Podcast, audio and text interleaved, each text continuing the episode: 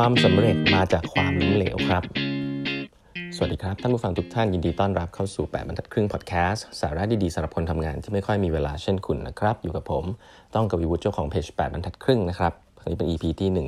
1502 แล้วนะครับ ที่เรามาพูดคุยกันนะครับวันก่อนเล่าไปแล้วเนาะถึง Red Bull ที่ออกไปต่างประเทศนะครับ แล้วก็ success มากนะครับ made in Austria ไปทั่วโลกเลยนะครับทีนี้ หนังสือเล่มนี้เนี่ยมีบทหนึ่งซึ่งผมชอบมากนะครับเเขาเล่าถึงว่าคุณเฉลียวเนี่ยจริงๆแล้วก่อนที่ไปนั้นเนี่ยหลายท่านยังอาจจะยังไม่ทราบนะว่าตอนนี้ Red Bull ทั่วโลกเนี่ยที่ผลิตจากทั่วโลกด้วยนะครับ หัวเชื้อของ Red Bull ยังมาจากเมืองไทยอยู่นะ สูตรนี้ยังไม่มีใครเอาไปได้ แล้วก็ไม่มีใครเอาไปเขาเรียกว่าอะไรอะยังไม่มีใครเอาไปก๊อปปี้ได้นะครับ หัวเชื้อของ Red Bull ปัจจุบันมาจากเมืองไทยทั้งหมดนะครับอ่าทีนี้ เราพูด success กันมาเยอะเนาะแต่จริงๆแล้วเนี่ยอุปนิสัยหนึ่งซึ่งผมอ่านจากหนังสือเนี่ยเราว่าน่าสนใจมากคือว่า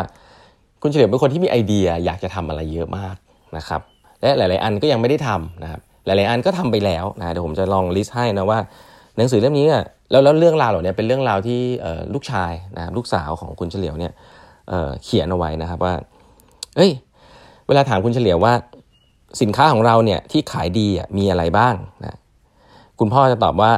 สินค้าที่ขายดีที่สุดอะยังไม่เกิดนะเคยได้ยินคำดีไหมฮะเวลาถามว่าอะไรดีช่วงนี้อะไรดีที่สุดคำตอบคือยังไม่เกิดนะครับมันหมายความว่าอย่ายึดติดนะครับคุณเฉลียวเนี่ยสอนลูกๆว่า อย่าไปยึดติดกับกระทิงแดงนะครับ เพราะว่ากระทิงแดงเนี่ยวันนึงมันก็ต้องไปนะเราต้องหาเครื่องดื่ม หรือสินค้าใหม่ๆ ตลอดเวลานะครับ อย่าคิดว่ากระทิงแดงเป็นจุดสูงสุดของบริษัทนะครับ ซึ่งอันนี้ก็จะเป็นสิ่งที่ แนวคิดของคุณเฉลียวว่าเออต้องคอยหาสิ่งใหม่ ๆ ตลอดนะครับ ย้อนกลับไปเนี่ยคุณเฉลียวเนี่ยเเคยทำนะฮะบริษัท TC อุตสาหกรรมการเกษตรนะครับ คือไม่ได้เป็นบริษัทขายยานะหรือว่าเครื่องดื่มที่อย่างที่พูดให้ฟังนะเป็นเรื่องของอุตสาหกรรมการเกษตรนะครับทำธุรกิจผลิตปุ๋ยอินทรีย์นะครับ ซึ่งต้องบอกจริงๆว่าตอนนั้นเนี่ยเกษตรกรเนี่ยยังคุ้นเคยกับการใช้ผลิตภัณฑ์การเกษตรที่เป็นสารเคมีมากกว่านะครับตลาดเนี่ยอาจจะยังไม่มี แล้วก็ educate คนก็ค่อนข้างยากนะครับแต่ว่าคุณเฉลียวเนี่ยคิดไปไกลมากนะครับว่าถ้าเอาทำปุ๋ยอินทรีย์ได้เนี่ยจะเอาวัสดุเหลือไปใช้เป็นวัตถุดิบ ใช้น้ำสาจะทำน้ำสาจากโรงเหล้านะฮะเอามาทำปุ๋ยคือปุ๋ยสารอินทรีย์ตัวนี้จะดีมากนะครับแล้วก็จะน่าจะทำกำไรเอามาอบแห้งทำเป็นปุ๋ยเม็ดก็ได้อะไรแบบนี้คือมีเรื่องเทคโนโลยีมากมาย แต่สุดท้ายแล้ว ตลาดก็ไม่พร้อมนะทุกคนก็ยังใช้สารเคมีแกก็เลิกไปอันนี้คือตัวอย่างแรกนะครับ อีกอันนึงคือเชื่อไหมครับว่า Red Bull เนี่ยเคยทำนะฮะวิสกี้ครับคือทำขึ้นมาเนี่ยไปดูแบบแล้วทำแบบเป็นแบบพรีเมียมเลยนะครับ คือคุณเฉลียวเนี่ยไปดูพวกถังไมโอ๊กจากสกอตแลนด์อเมริกาเลยนะครับ ไปดูหอกลั่นจากฝรั่งเศสเยอรมัน เลือกเทคโนโลยีต่างๆ มากมายนะครับ แล้วก็ทำแบรนด์เรียบร้อยทำโฆษณาแล้วด้วยนะครับ ผลิตแล้วก็ผลิตมาจนกระทั่ง Red Bull Whisky เนี่ยพร้อมออกจำหน่ายนะมีการโฆษณาประชาสัมพันธ์ แล้วกระจายตัวสินค้าไปถึงเครือข่ายในภูมิภาคแล้วด้วยซ้ำนะแต่สุดท้ายเนี่ยคุณเฉลียวตัดสินใจยุติกิจการและขายกิจการทันทีครับ คนรอบข้างก็งงครับแต่สุดท้ายแล้วสิ่งที่ทำให้คุณเฉลียวเลิกนะครับก็คือท่านไปคุยกับพระอาจารย์นะครับที่ท่านนับถือนะครับในทางพุทธศาสนาเนี่ยบอกว่า ศีลห้าเนี่ยห้ามคนดื่มนะครับ แต่ไม่เคยห้ามคนผลิตนะอันนี้คือศีลห้านะครับ แต่ว่าคุณเฉลียวเนี่ยก็พบว่า อืมยังไงสุดท้ายเนี่ยถ้าเราไม่ขายไม่ทำเนี่ย มันก็คงดีกว่านะครับ จะได้เงินมามากมายเนี่ย เราคิดว่าไม่ถูกต้องนะครับ แกก็เลยยุตินะครับ ยุติไอ้วิสกี้ฮะไอ้ของดื่มเมืองมึนเมาเนี่ยน้ำเมาพวกเนี้ยในการขายนะครับ แกก็ไม่ทำก็เป็นเรื่องของ ศีลโดยเฉพาะเลยนะครับ แล้วก็พระอาจารย์นะครับก็ผมว่าก็ Amazing นะ Amazing ทีเดียวนะ เทียบกับสิ่งหลาย ๆ อย่างที่เราเห็นในสังคมตอนนี้ ผมคิดว่าออพอมาเล่าก็บอกก็พบว่ามันก็มีนักธุรกิจแบบนี้จริง ๆ นะน่าสนใจมาก ๆ นะครับก็ก็ต้องบอกว่าเจ๊งแหละเพราะว่าจริง ๆ ขายไปไม่รู้จะได้กำไรเท่าไหร่นะแต่ก็คือทำขึ้นมาแล้วก็ไม่ไม่ไม่ออกสู่ตลาดนะครับ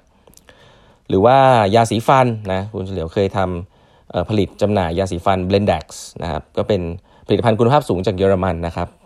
ครองส่วนครองการตลาดต่างๆ นานา แต่ว่าสุดท้ายเนี่ยก็ไม่ค่อย work นะครับไม่ work แม้ว่ามันมันจะ work ในช่วงแรกแต่สุดท้ายแล้วเนี่ยต้นทุนการผลิตเนี่ยเริ่มเริ่มจะแย่ละเพราะว่ามีปัญหาเรื่องค่าเงินอะไรต่างๆนะครับ ก็